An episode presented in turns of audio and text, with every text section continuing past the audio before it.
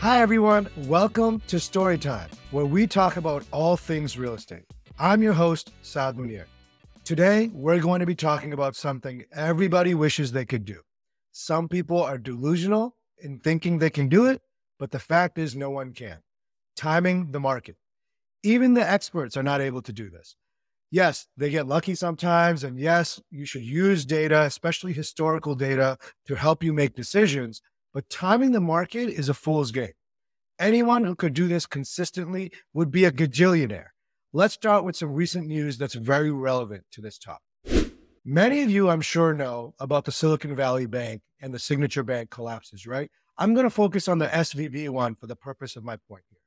A big reason why that happened was that SVB made a large but very low risk bet that didn't pay off, seemingly low risk.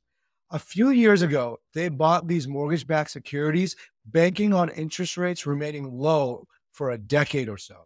And then 2022 and 2023 happened. Rates went sky high relative to where they'd been, which was historically low, of course. And so a huge part of their portfolio that was supposed to be low risk had lost a ton of value. I mention this because that is what ultimately led to the demise of SVB. Yes, they were low on deposits because of reduced venture capital activity. A lot of their depositors, of course, were startups who relied on that activity. But that bet and having to cover reduced deposits by selling these types of investments is a prime example of how the timing couldn't have been worse. People get paid lots of money to try and model these things out, and still, this happened. Other news directly related to real estate every single year there are so-called pundits and experts that predict a collapse in the real estate market. Uh, we've all heard it right? The the the market's collapsing. This is going to be the year that everything crashes that kind of stuff. You go back every year there have been people shouting that from the rooftops. Um, i mean you keep doing it eventually you'll be right but the last 10 years depending on where you are in the country and what kind of property you're you're going after there has been appreciation every single year yes, there are some anomalies, uh, depending again on where exactly you are. But here are the stats for the last 10 years, according to the Case Shiller Index 2013, 11% gain. 2014, 5%. 2015, another 5%. 2016, 5% again. 2017, 6%. 2018, 5%. 2019, 4%. 2020, 10%. 2021, 19%. 2022, 6%. Now, I don't know about you, but those returns are way better than uh, you know averaged out compared to the stock market or literally anything else that you invest in. But if you if you uh, but these numbers, I mean, they're even more pronounced in the greater Boston area, specifically given the little supply and the high demand. Um, if you had listened to the pundits and made decisions based on what they were saying and not really looking at the historical data, the fact of the matter is that you probably lost out on a ton of appreciation. And given the current environment, on some lower interest rate opportunities as well. I'm not saying this to make anyone feel bad.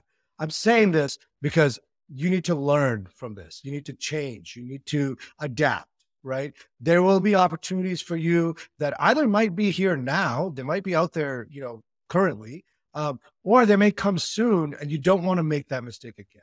Uh, you don't want to make that mistake for the next 10 years, right? If you want to buy property, whether it's a home for you uh, or your family or an investment property, um, if you see an opportunity that makes sense for you at that given point in time, meaning the numbers and the situation and whatnot all check out, jump on it.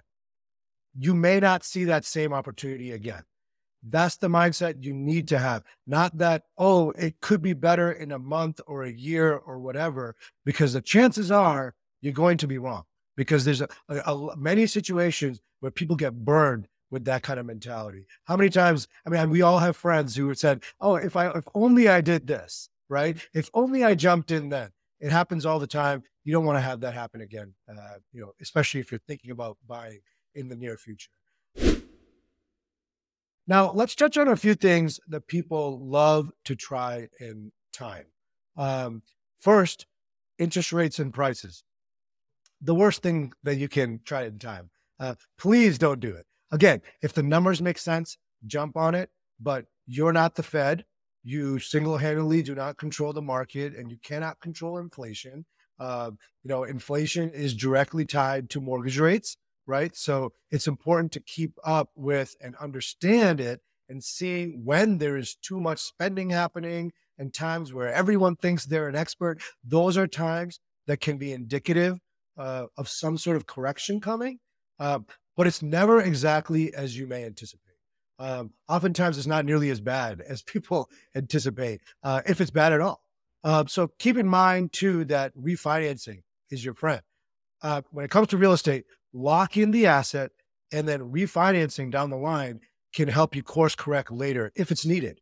Um, and plus, not all markets are created equal, right? Boston, for example, is not the same as Miami or Dallas or Chicago or LA. Uh, understand the individual markets. And if you don't understand them, enlist the services of someone who does, or partner with someone who has experience in that market.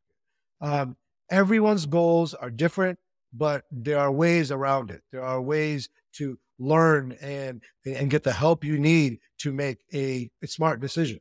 Um, and it's okay, often advised to to get that help. I, mean, uh, w- wouldn't you rather spend a little money or or or give up a slightly worse deal in order to make sure that you're in better shape long term? I certainly.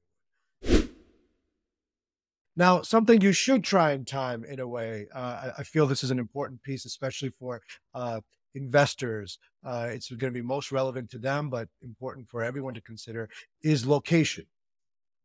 Finding those diamonds in the rough in terms of uh, growth, in terms of job opportunity, in terms of transportation access and like plans for new buildings, especially commercial place, commercial spaces, um, development projects, whether it's residential or not. Uh, you know, anything that's happening in bulk, like identify those areas. Uh, recently, for example, in the greater Boston area, places like East Boston, Somerville, Quincy down south, or Burlington and Woburn further north.